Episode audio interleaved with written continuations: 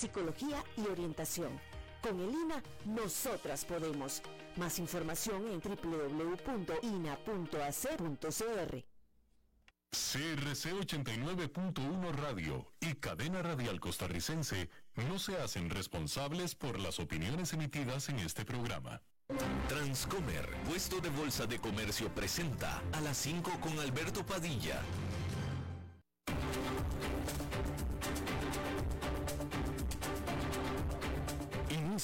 A las 5 con Alberto Padilla. Un programa diseñado con el objetivo de llevarte diariamente un tema de actualidad, acompañado siempre de reconocidos editorialistas, de lunes a viernes a las 5 de la tarde por CRC 89.1 Radio. A las 5 con Alberto Padilla. Hola, ¿qué tal? Saludos, bienvenidos a esta emisión de A las 5 con su servidor Alberto Padilla. Muchísimas gracias por estarnos acompañando. Gracias por estar ahí le mando cálidos saludos desde la señal y las instalaciones de CRC 89.1 Radio en San José, Costa Rica, desde donde estamos transmitiendo hasta el punto, en el tiempo y en el espacio en el que usted nos está escuchando, porque estamos saliendo simultáneamente en diferentes vías. Por ejemplo, estamos en Facebook Live, en la página de este programa, a las 5 con Alberto Padilla. Estamos también disponibles en, eh, en el canal de YouTube de este programa. Estamos también en podcast, en las principales eh, plataformas para ellos, Spotify, Apple Podcast, Google Podcast y otras cinco importantes más. Aquí en Costa Rica, este programa que sale en vivo en este momento a las 5 de la tarde, se repite todos los días a las 10 de la noche aquí en CRC 89.1 Radio. En esta ocasión me acompaña, tratando de controlar los incontrolables, el señor David Guerrero y la producción general de este programa, siempre poderosa, desde Bogotá, Colombia, a cargo del señor Mauricio Sandoval. Hay que comenzar informándole que Rusia anunció planes para una serie de referéndums para formalmente anexar, es decir, quedarse con cuatro regiones separatistas y gobernadas por separatistas de Ucrania. Ahí, oficiales implantados por Rusia en Donetsk, Luhansk, Kherson y Zaporizhia las cuales componen el 15% de la totalidad de Ucrania, dijeron que los residentes votarán para ver si quieren pertenecer a Rusia y esta votación será entre el 23 y el 27 de septiembre. Estados Unidos inmediatamente dijo que no reconocerá los resultados. Por su parte, el canciller ucraniano llamó a esta decisión una a la decisión de Rusia.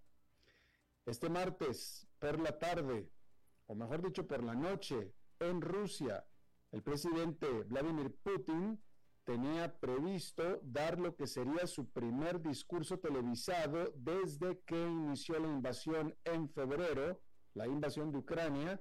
Sin embargo, de último minuto se canceló sin dar razones.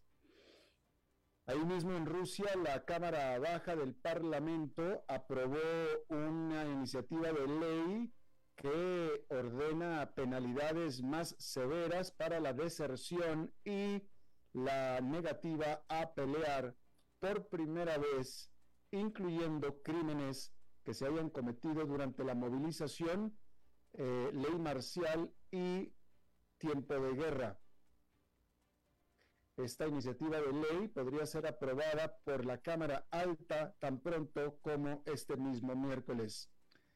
Y es que, según todos los análisis y de acuerdo a esta misma medida, todo queda claro de que Vladimir Putin urgentemente necesita más recurso humano, más soldados para la campaña invasora que a todas luces todo parece indicar que está fallando en Ucrania.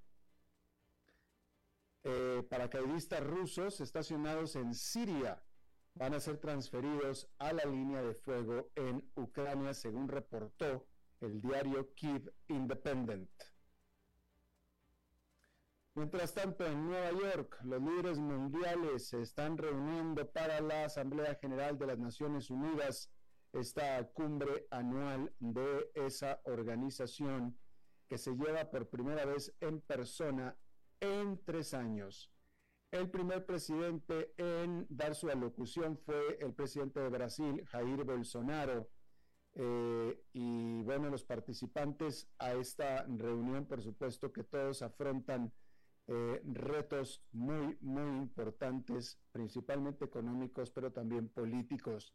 Al respecto, el secretario general de Naciones Unidas, Antonio Guterres, dijo que el mundo no debería hacerse ninguna ilusión con respecto a las dificultades que están adelante.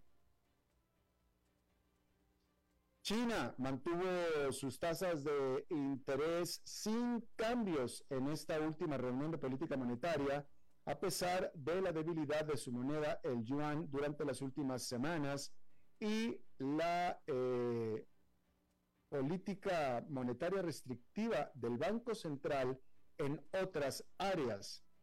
Los oficiales decidieron no incrementar la tasa de referencia a un año, eh, a un año y también a la de cinco años, las tasas prime, eh, al estar tratando de encontrar un balance entre apoyar a la recuperación económica y impulsar a el yuan.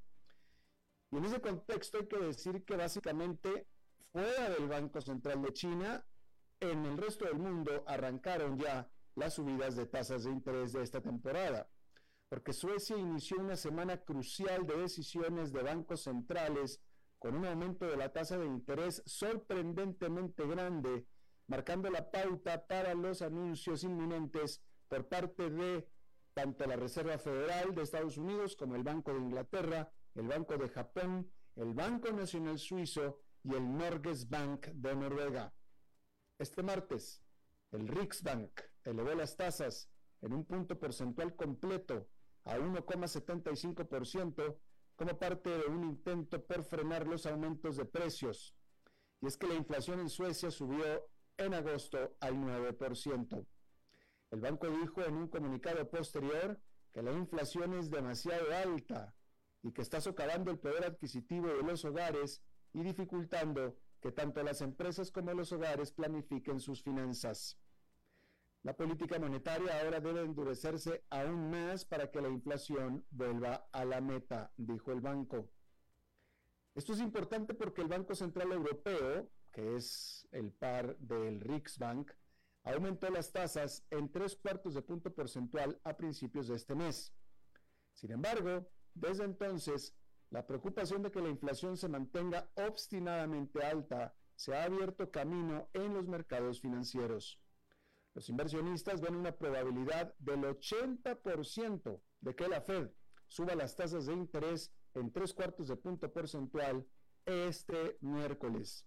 Pero, después de que los datos mostraron la semana pasada que la inflación aumentó más de lo esperado en agosto, están dejando espacio para un aumento de todo un punto porcentual completo. Y bueno, con todo esto hay que decir que los estadounidenses continúan sintiéndose un poco mejor acerca de la economía, de su economía, al continuar retrocediendo los precios de la gasolina desde sus máximos de principios de este verano. La confianza del consumidor en septiembre alcanzó su nivel más alto desde abril, según la última encuesta de la Universidad de Michigan. Los datos preliminares publicados el viernes mostraron un aumento en el índice de confianza del consumidor a 59,5 en septiembre, desde el 58,2 en agosto, es decir, más de un punto porcentual completo. La confianza del consumidor había caído a un mínimo histórico de 50 apenas en junio, cuando los precios de la gasolina alcanzaron máximos históricos en todo el país pero la caída continua de los precios del combustible desde entonces ha permitido que los consumidores se sientan un poco más optimistas. A pesar del aumento de la confianza, el sentimiento sigue siendo históricamente bajo y comparable a los niveles que se encontraba en la encuesta de la Universidad de Michigan durante las profundidades de la Gran Recesión, con los consumidores sensibles a la inflación general de la economía y los aumentos de tasas de interés de su banco central. Bueno, por cierto, hablando de bancos centrales, hay que hablar de los bancos en general, porque la gran recesión que estábamos mencionando habrá sido, y fue hace casi 15 años, pero precisamente porque fue gran, los legisladores siguen vigilando de cerca a los principales bancos de Estados Unidos para asegurarse que estas empresas se mantengan financieramente sanas y que también continúen actuando de manera responsable. Los directores ejecutivos de siete de los prestamistas más grandes de Estados Unidos comparecerán ante el Comité de Servicios Financieros de la Cámara de Representantes este miércoles y nuevamente ante el Comité Bancario del Senado el jueves. El título de la audiencia de la Cámara será o es Responsabilidad de los megabancos, supervisión a los bancos orientados al consumidor más grande de Estados Unidos. Los directores ejecutivos de JP Morgan Chase, Citi, Bank of America, Wells Fargo, Truist, PNC y US Bank Corp tendrán que asistir a comparecer. El tipo de preguntas que probablemente surjan será los bancos que han acumulado reservas en los últimos años tienen suficiente colchón financiero para hacer frente a la posibilidad de un aumento de la morosidad y los impagos si los consumidores, es decir, sus clientes, no pueden hacer pagos de hipotecas y tarjetas de crédito a tiempo? ¿Qué están haciendo los grandes bancos para combatir las crecientes preocupaciones sobre el fraude en su plataforma de pagos digital Zelle, que compite con Venmo de, con Venmo de PayPal y Cash App de Block, es probable que los legisladores también interroguen a los directores ejecutivos de los bancos sobre otros temas, incluidas las tarifas de los préstamos abusivos y preocupaciones más amplias sobre la economía y el mercado inmobiliario. De cualquier manera, cualquier cosa que tenga que decir el presidente de uno de los grandes bancos es algo que al país le interesa escuchar. Y hablando de la capacidad de crédito de los clientes de los bancos, hay que decirle que más estadounidenses están cargados con deudas de tarjeta de crédito por periodos de más largos o periodos de tiempo más largos al estar los gastos de emergencia y el aumento del costo de la vida dificultando pagar sus saldos, según una nueva encuesta.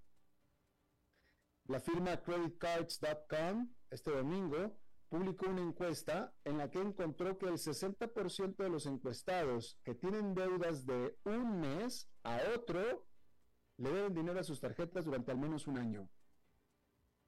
Eso es un aumento de 10 puntos porcentuales en comparación con el año pasado. Aproximadamente la mitad de los titulares de tarjetas de crédito que acumulan deudas de un mes a otro dijeron que tuvieron que pedir prestado para hacer frente a un evento inesperado como facturas médicas o reparaciones al automóvil. Pero el 31% de los millennials señalaron los gastos diarios como la razón principal de su deuda con tarjeta de crédito. Esa situación podría verse sometida a una presión cada vez mayor a medida que el costo de vida se mantenga elevado y las tasas de interés continúen aumentando. La encuesta encontró que el aumento de los costos tendría un gran impacto en el 41% del total de titulares de tarjetas de crédito y en más de la mitad de los que tienen deudas pendientes. Esto es importante porque los bancos vigilan de cerca si las personas y las empresas a las que se, se les han prestado dinero se volverán cada vez más incapaces de pagar.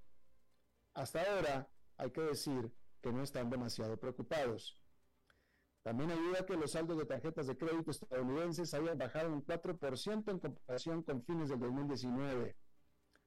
Pero es una vulnerabilidad a medida que el crecimiento económico se desacelera y la inflación persiste. Y bueno, hay que decir que allá en Nueva York esta fue una jornada negativa más con el índice industrial Dow Jones cayendo 1,01%, el Nasdaq Composite perdiendo 0,95% y el Standard Poor's 500 perdiendo 1,13%. Y bueno, durante años el clima para los fondos de cobertura fue difícil al estar la volatilidad siendo baja y el mercado accionario en general subiendo fuertemente. No era difícil ganar dinero con ese esquema tradicional de inversión en acciones. Y es que en ese tipo de entorno, ¿por qué pensar en ser creativos? No había necesidad. Poníamos el dinero en el mercado accionario y listo. Pero a medida que los bancos centrales continúan con su agresiva campaña de aumentos de las tasas de interés para reducir la inflación y enviar a los mercados a una montaña rusa, las estrategias alternativas están ahora recibiendo renovada consideración. UBS Global Wealth Management dijo al respecto a sus clientes el martes, ciertas estrategias de fondos de cobertura pueden funcionar bien en mercados volátiles y de movimiento lateral, un entorno que esperamos que dure durante todo el próximo año.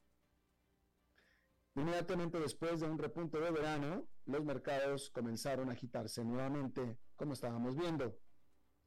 Las preocupaciones han aumentado ante la expectativa de la reunión de la Reserva Federal de este martes y miércoles, en la que el único debate será la envergadura del aumento de las tasas de interés. Es decir, si será mucho o muchísimo el aumento. El Standard Poor's 500 acaba de registrar su peor semana desde junio, la semana pasada, y continúa cayendo. Los bonos del gobierno también están experimentando una fuerte liquidación. El rendimiento del Tesoro estadounidense de referencia a 10 años, cuyo precio se mueve en sentido opuesto, alcanzó el lunes su nivel más alto en más de una década. Independientemente de lo que anuncie la Fed este miércoles, es probable que la incertidumbre persista, dado el énfasis del Banco Central en que tiene la intención de seguir decretando aumentos consecutivos durante las siguientes reuniones de política monetaria. Así, el consenso de los analistas es que la volatilidad de los mercados permanecerá al menos durante el resto del año. Eso está aumentando el interés en los fondos de cobertura a través de los cuales los inversionistas profesionales intentan vencer al mercado mediante el despliegue de estrategias menos convencionales. Estos fondos tuvieron problemas a raíz de la crisis financiera mundial. Las bajas tasas de interés y un periodo de relativa calma en los mercados limitaron las oportunidades para los aventureros. Ahora tienen una vacante nuevamente y algunos, de hecho, están teniendo éxito. El desempeño de los fondos de cobertura mejoró en agosto, incluso cuando el mercado de valores cayó, según la última lectura del índice compuesto ponderado por fondos HFRI 500 que rastrea los principales fondos de la industria. Pero no todos los tipos de fondos son iguales. Uno de los más destacados han sido los fondos macro que buscan aprovechar la volatilidad política y económica. Esa categoría, de hecho, ha subido un 14,8% en lo que va del año, año en el que el SP500 ha perdido 17% hasta agosto. Ahora lleva más perdido todavía. Y las cifras señalan que a los inversionistas que intentan capitalizar la agitación en los mercados de materias primas les ha ido particularmente bien.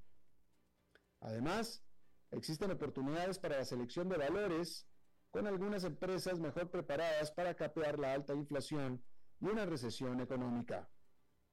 En los últimos días, las advertencias de compañías como Ford y FedEx han despertado la preocupación de que podría avecinarse una ola generalizada de caídas de resultados corporativos.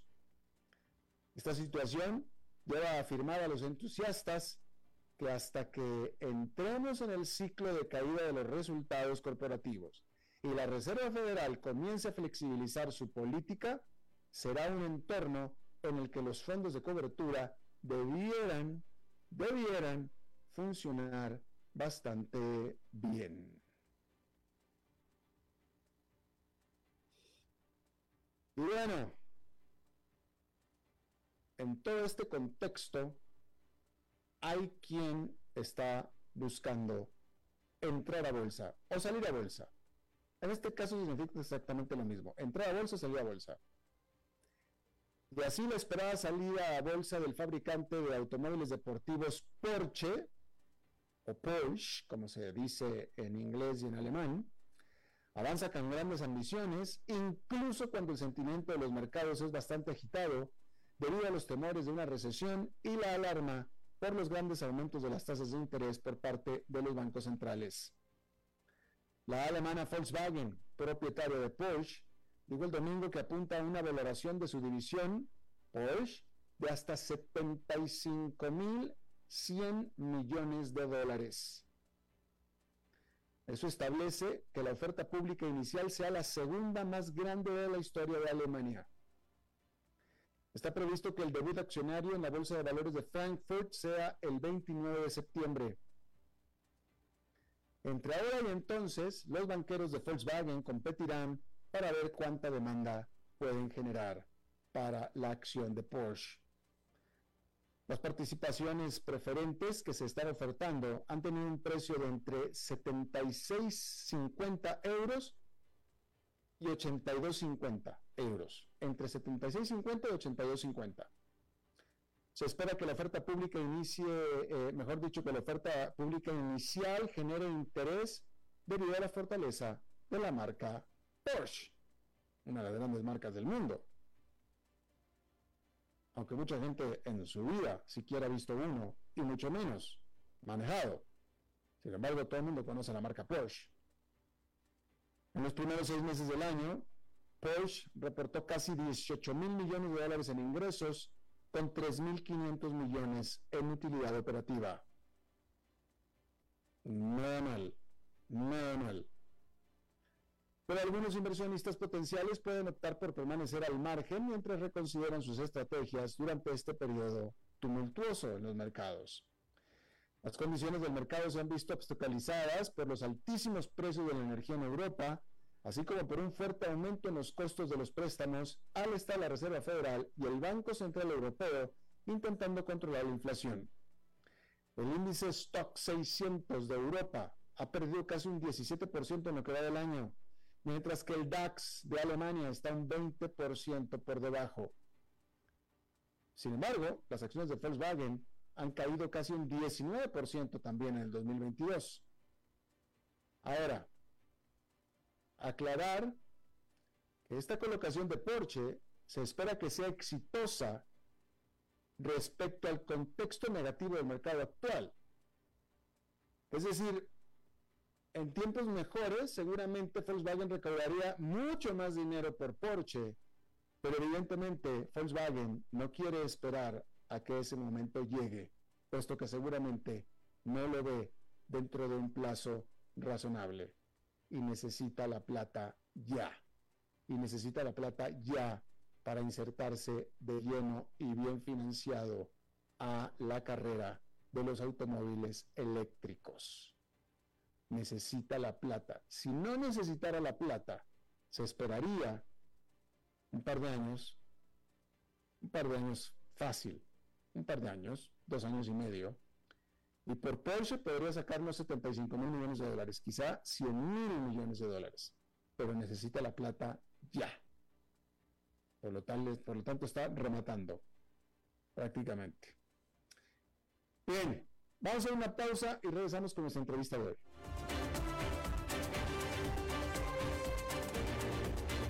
A las 5 con Alberto Padilla, por CRC 89.1 Radio. Desde los verdes bosques de nuestra montaña nos llega agua Cerros de la Riva, agua fresca de manantial que te permitirá vivir en equilibrio, proteger tu salud y la de tu familia, libre de sustancias químicas, envasada sin alterar su naturaleza a 2.000 metros de altura. Agua Cerros de la Riva, naturalmente neutral. Búscanos como cerrosdelarriba.gmail.com Llámanos al 8374-3229. Cerros de la Riva, Live Spring Water. Ok, gracias a todos por haber venido a la fiesta de despedida de don Alberto, quien cumple 30 años de trabajar para nuestra empresa y bueno, le llegó el día del retiro. Don Alberto, ¿por qué no viene acá y nos da unas palabras? Muchas gracias a todos. Solo puedo decirles que si alguien sabe de algún trabajito, que por favor me dicen. Es en serio. No me preparé para este momento y tengo que ver cómo consigo otro trabajo. No cometan el mismo error que yo.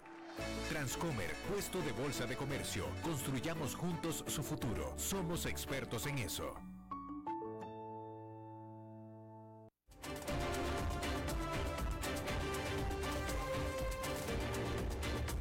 Seguimos escuchando a las 5 con Alberto Padilla.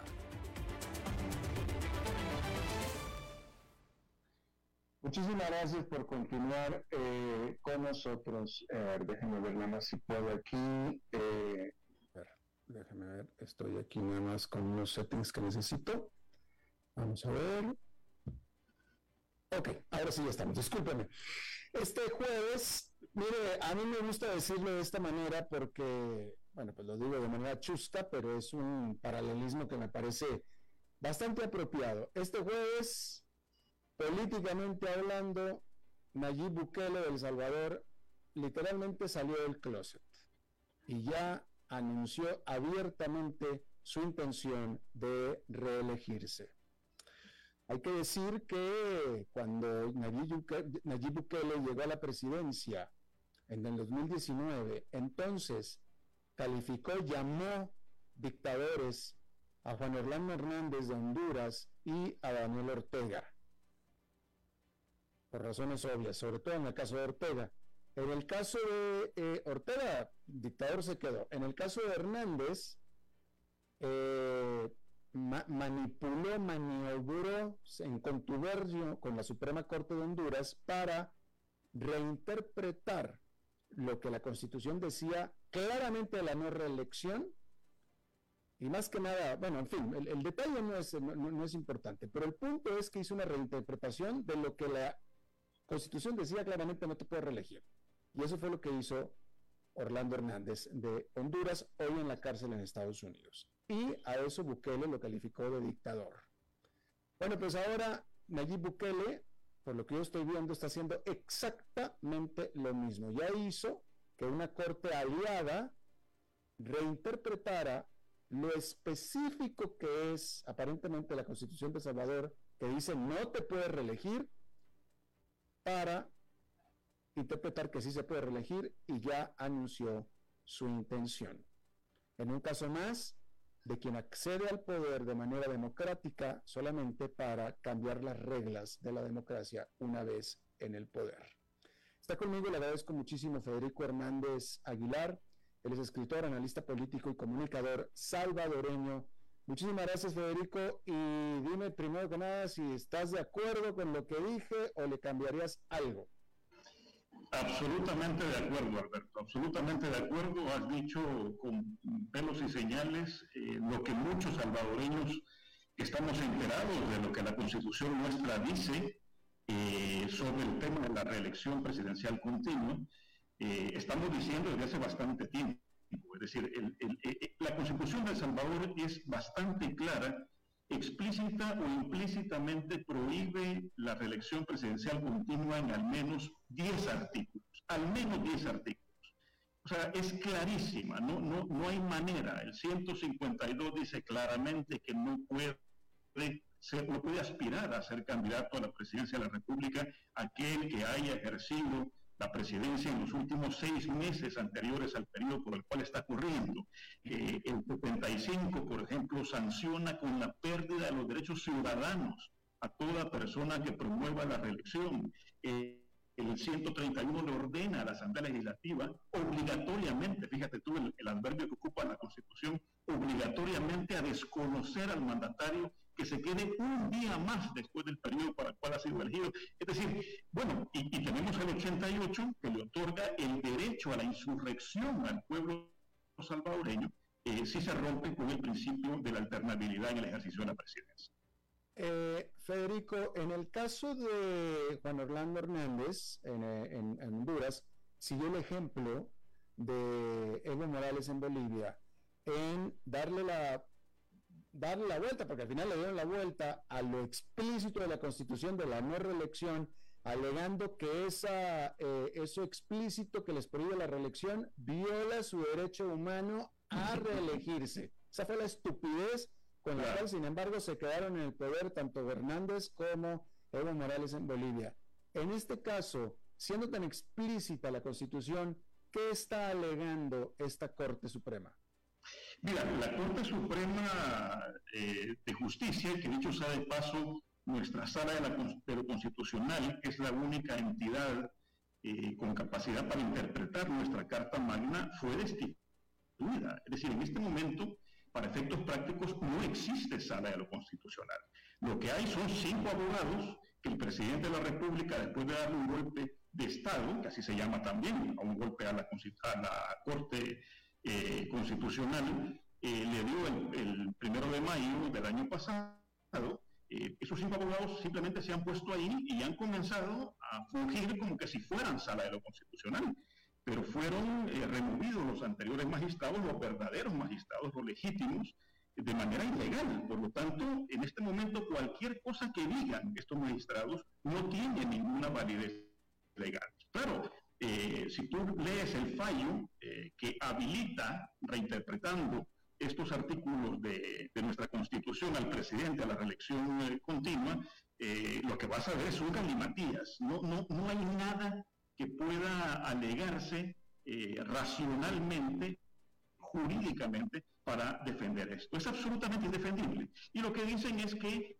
no llegan al colmo de decir que se trata de un derecho humano del, presidente, porque no llegan a eso, pero dicen que el presidente está habilitado porque el 152 no es realmente explícito, sino que está diciendo, no, miren, son seis meses, pero el periodo inmediato anterior vendría siendo el periodo de el presidente Funes, ¿verdad? En el, caso de alguien que hubiera llegado al periodo del presidente Bukele. Entonces tratan como de reinterpretar que lo que quiere decir la Constitución no es el periodo inmediato anterior, sino el anterior al anterior. O sea, es, es un galimatías. No, simplemente es una falsa excusa eh, con ciertos ribetes jurídicos, terminología jurídica para eh, simplemente justificar lo injustificable. Pero que sin embargo, es, tú lo acabas de decir, es un artículo, el 152, pero que sin embargo la no reelección está reafirmada y confirmada en varios otros, reiterada en varios otros artículos. Así es. Y de hecho lo que, lo que hacen, Alberto, estos abogados es que simplemente los otros artículos ni siquiera los tocan, ni siquiera los mencionan. O sea, no, existen, Exactamente, como si no existieran, ¿verdad? Como si la interpretación que tú haces de un cuerpo jurídico no fuera integral, ¿verdad? Sino que te agarras simple y llanamente de un artículo. Y una, una constitución, tú lo sabes muy bien, tiene que reinterpretarse íntegramente, porque es un cuerpo legal completo. Bueno, ok, eh, estamos, totalmente de acuerdo, Federico, en que, en que no se puede reelegir. De hecho, de hecho en, ninguna constitución originalmente planteada en América Latina, en Centroamérica específicamente, la reelección está contemplada. Esa parte nos queda clarísima. Pero también nos queda, también nos queda clarísimo que quien ha intentado lo ha logrado. Eh, ahí está el caso de Juan Orlando Hernández, está el caso de Evo Morales. Eh, Daniel Ortega se cuece aparte, francamente, pero bueno, eh, eh, sí, es otra cosa. Fíjate que lo han intentado y algunos lo han logrado en efecto, y en el caso de la historia salvadoreña, Alberto, les ha ido muy mal. De hecho, la única persona que logró con éxito mantenerse en el poder más allá de su periodo, que fue el general Maximiliano Hernández Martínez, de 1931 a 1944, eh, terminó siendo tan odiado por el pueblo salvadoreño que lo votaron en una huelga de brazos caídos. O sea, no terminan bien estos ejercicios. De acuerdo, estoy de acuerdo contigo, pero la pregunta es si en aquella ocasión este líder que trató de reelegirse era tan popular como este Bukele que quiere reelegirse. Sí, fíjate, fíjate, que sí. Y cosa muy curiosa, Hernández Martínez, que era un militar, era un militar, eh, fue un hombre que una de las cosas que trató de garantizarle a la gente, y no a través de eh, pactos oscuros, como es lo que estamos viendo en el caso de la administración Bukele, fue garantizarle el orden y la seguridad pública a los salvadoreños. Fíjate tú qué interesante, cómo los paralelismos se dan históricamente también. ¿verdad? Era un hombre, digamos, con una voluntad férrea, ¿verdad? Y con la bota militar diciendo a la gente, yo los voy a cuidar. Es exactamente lo que Bukele está vendiendo acá. Él es el que cuida a los salvadoreños, el que ha logrado, ¿no? Detener los homicidios, etcétera. Y es que precisamente, Federico, eh, eh, ya desde hace varias, desde hace mucho tiempo, varios años, eh, diferentes encuestas en toda América Latina, específicamente me referiré al Latino Barómetro, ha reflejado dos cosas muy importantes, que la principal preocupación del latinoamericano, del latinoamericano, desde Argentina hasta México, es la seguridad y, y, un desencanto con la democracia en general. Eh, entonces, en ese sentido, yo te pregunto, efectivamente, efectivamente, la seguridad en El Salvador ha aumentado con allí Bukele? Sí, sí, sí, hay que decirlo claramente. Obviamente, eh, Alberto, ya se había logrado algo similar en la administración de Mauricio Funes. Mauricio Funes, a través de una tregua que hizo con las principales pandillas del país, también logró bajar de manera sensible los homicidios.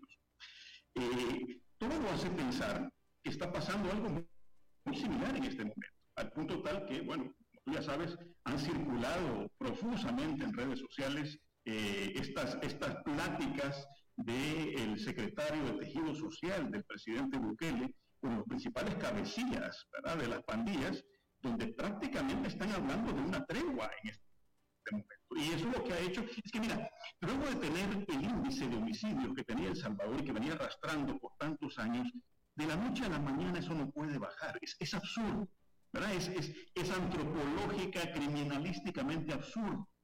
Porque no, la criminalidad no es como una especie de switch que tú le pones off y se acabó. Y eso fue lo que ocurrió literalmente en El Salvador. De la noche a la mañana ya no hubo muertos. Claro, pero con, decenas de miles de personas en las cárceles, repentinamente. Exactamente. Y ahora tenemos cerca de 55 mil salvadoreños, muchos de ellos inocentes, ¿verdad? Que no podemos decir que estos 55 mil que están guardando prisión en este momento son pandilleros en efecto, eh, y, básicamente pasando encima además de sus derechos humanos. Eh, a ver, eh, déjame te pregunto, Federico, es que de nuevo hace rato, o sea, yo bueno, o sea, desafortunadamente, si Nayib Bukele quiere reelegirse, no pareciera que nada se lo vaya a impedir, desafortunadamente. Pero déjame te pregunto, vamos a, fantasear, si hiciéramos un referendo hoy en El Salvador y preguntáramos a los salvadoreños libremente, ¿te gustaría que se reeligiera Nayib Bukele? ¿Qué contestarían? La impresión que yo tengo, Alberto, es hoy, a 15 meses de esa elección, ¿verdad? Que va a ser a principios del año 2024, la impresión que yo tengo es que por lo menos eh, un 60% de los salvadoreños lo apoyaría. Ahora, esto no significa que en 15 meses esto no pueda cambiar. Claro, claro. Es que la impresión que yo tengo, Alberto, es que el presidente Bukele le está apostando a eso que le ha sido tan exitoso en estos tres años y antes incluso de estos tres años, que es básicamente eh, poner eh, muy bien aceitado ese aparato propagandístico que tiene, que eventualmente va a tener que ser un, y te lo digo como politólogo, va a tener que ser sujeto de estudio. Eh, porque es, es, impresionante cómo ese aparato funciona. Si yo le digo a la gente, sobre todo a la gente que está en el exterior, que, que no me crea, que haga el ejercicio simplemente que en Twitter ponga algo en contra de Nayib Bukele para que vea todo lo que le cae encima. Es impresionante, impresionante. Entonces, es, evidente que él eh, le apuesta a que ese aparato propagandístico que ha sido tan efectivo para manipular a los salvadoreños le alcanza todavía para 15 meses más. Claro. Eh, pensando, nada más, pensando en el Bitcoin, que fue un fracaso en todos los sentidos, aparentemente, yo te pregunto, ¿esta seguridad que tú acabas de confirmar que es efectiva, esta seguridad ha traído, ha venido acompañada con prosperidad económica? En absoluto, en absoluto. En este momento, El Salvador está experimentando niveles de inflación tremendos, como no se habían visto en la última década. Lamentablemente, nuestras posibilidades crediticias hacia el exterior están prácticamente cerradas el último informe de Fitch and Ratings prácticamente está diciendo que El Salvador está al borde del default. O sea, económicamente la administración Bukele ha sido un verdadero desastre. Y él creo que también está jugando con la posibilidad de evitar que los salvadoreños, en la medida en que esto les estalle en la cara, puedan comenzar a reclamarle por esta situación económica. Porque eventualmente va a ocurrir. Si esto se va a dar antes de los 15 meses, es lo que todavía está por ver. Claro. Bueno, lo que confirma la principal preocupación del salvadoreño, que lo estamos hablando en general en América Latina, es precisamente la seguridad, no tanto la economía. Así es, definitivamente. Eh, Federico, entonces, a ver, estamos en este escenario en el que tú nos acabas de explicar que no existe la Corte, sino existen estos cinco abogados, que todos son aliados a Nayib Bukele. Tan aliados que ya le dijeron que uno de los artículos lo deja reelegirse y los otros ni lo, ni lo, ni lo, ni lo, los otros los ignoraron, los otros artículos. Nayib Bukele quiere reelegirse y es tremendamente popular.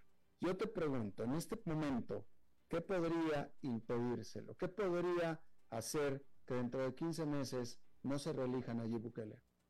Lo único que podría impedirlo en este momento, Alberto, es que cada vez más salvadoreños eh, nos organizásemos para, hacer valer lo que dice el artículo 88 de la Constitución, que prácticamente habilita el derecho a la insurrección.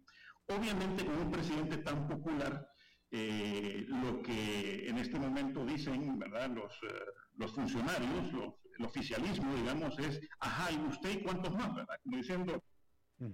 Por favor, eso es, ridículo, ¿verdad? Teniendo un presidente tan popular. Eh, este tipo de cosas son posibles en la medida en que los salvadoreños que estén convencidos de esto puedan organizarse bien.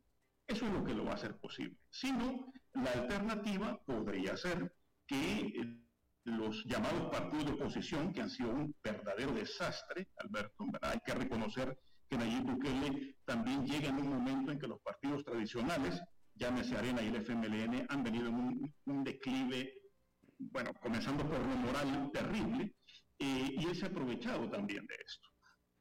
Si estos partidos logran reinventarse en el sentido de olvidarse de sus banderas y ciudadanizarse, entregarle los vehículos electorales a los ciudadanos, de manera que sean planillas de ciudadanos, por ejemplo, de gente nueva, fresca, con ideas eh, novedosas, lo que lleguen a las legislativa, esto podría generar un interesante escenario alternativo, en el sentido que Nayib Bukele podría ganar la presidencia de la República y sin embargo perder la mayoría con la cual ha hecho tantos desastres en la Asamblea Legislativa. Entonces podría quedarse cinco años, pero con una, con una oposición muy férrea en la Asamblea.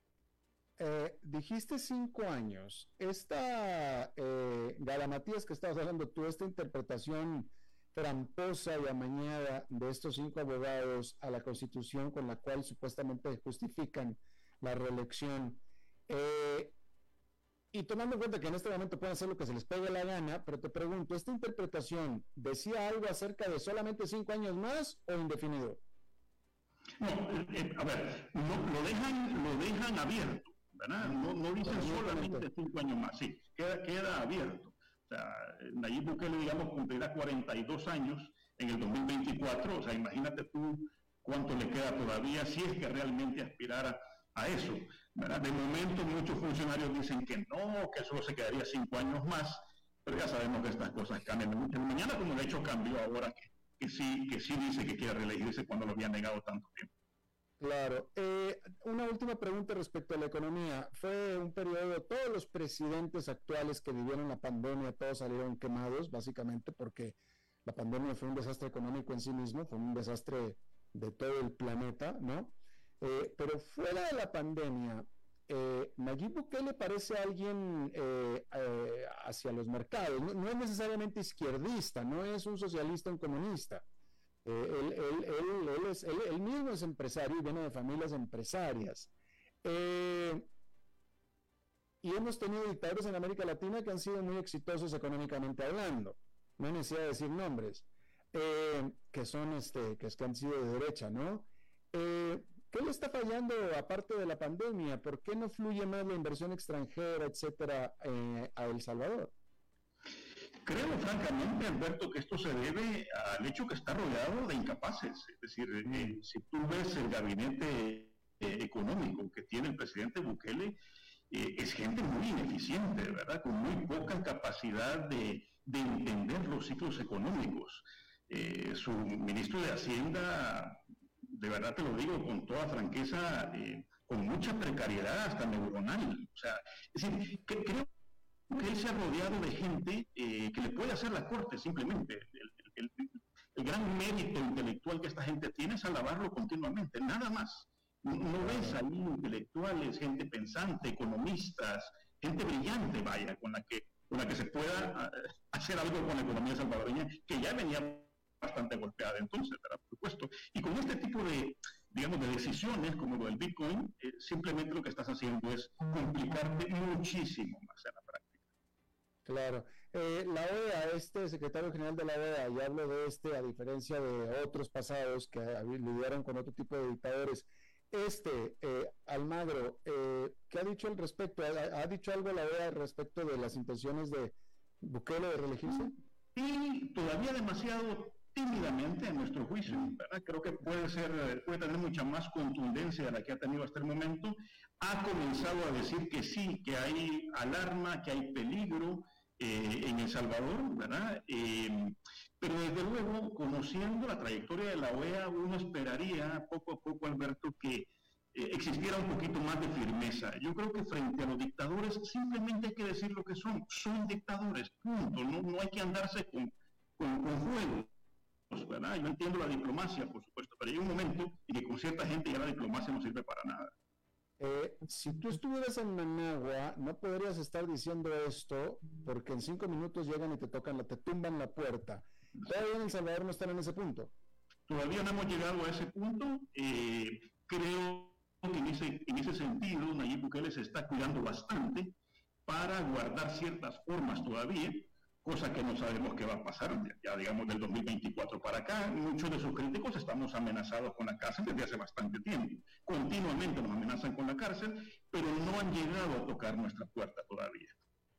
Cuando eso ocurra, pues ya, claro, ya veremos qué se hace, ¿verdad? Pero todavía, digamos, todo se queda en amenazas. Lo que pasa es que lamentablemente cuando mucha de esta gente que amenaza eh, tiene el poder suficiente para hacerlo, generalmente esas amenazas se convierten en realidad. Claro. Federico Hernández Aguilar, escritor, analista político y comunicador salvadoreño, te agradezco muchísimo haber platicado con nosotros y seguramente platicaremos más veces a este respecto, desafortunadamente. Con muchísimo gusto, Alberto, ha sido un verdadero gusto platicar contigo. Igualmente también, Federico Hernández, gracias. Vamos a una pausa y regresamos con más. A las 5 con Alberto Padilla, por CRC 89.1 Radio. Desde los verdes bosques de nuestra montaña nos llega agua Cerros de la Riva, agua fresca de manantial que te permitirá vivir en equilibrio, proteger tu salud y la de tu familia, libre de sustancias químicas, envasada sin alterar su naturaleza a 2.000 metros de altura. Agua Cerros de la Riva, naturalmente neutral. Búscanos como cerrosdelarriba.gmail.com Llámanos al 8374-3229. Cerros de la Riva, Live Spring Water. Ok, gracias a todos por haber venido a la fiesta de despedida de don Alberto, quien cumple 30 años de trabajar para nuestra empresa. Y bueno, le llegó el día del retiro. Don Alberto, ¿por qué no viene acá y nos da unas palabras? Muchas gracias a todos. Solo puedo decirles que si alguien sabe de algún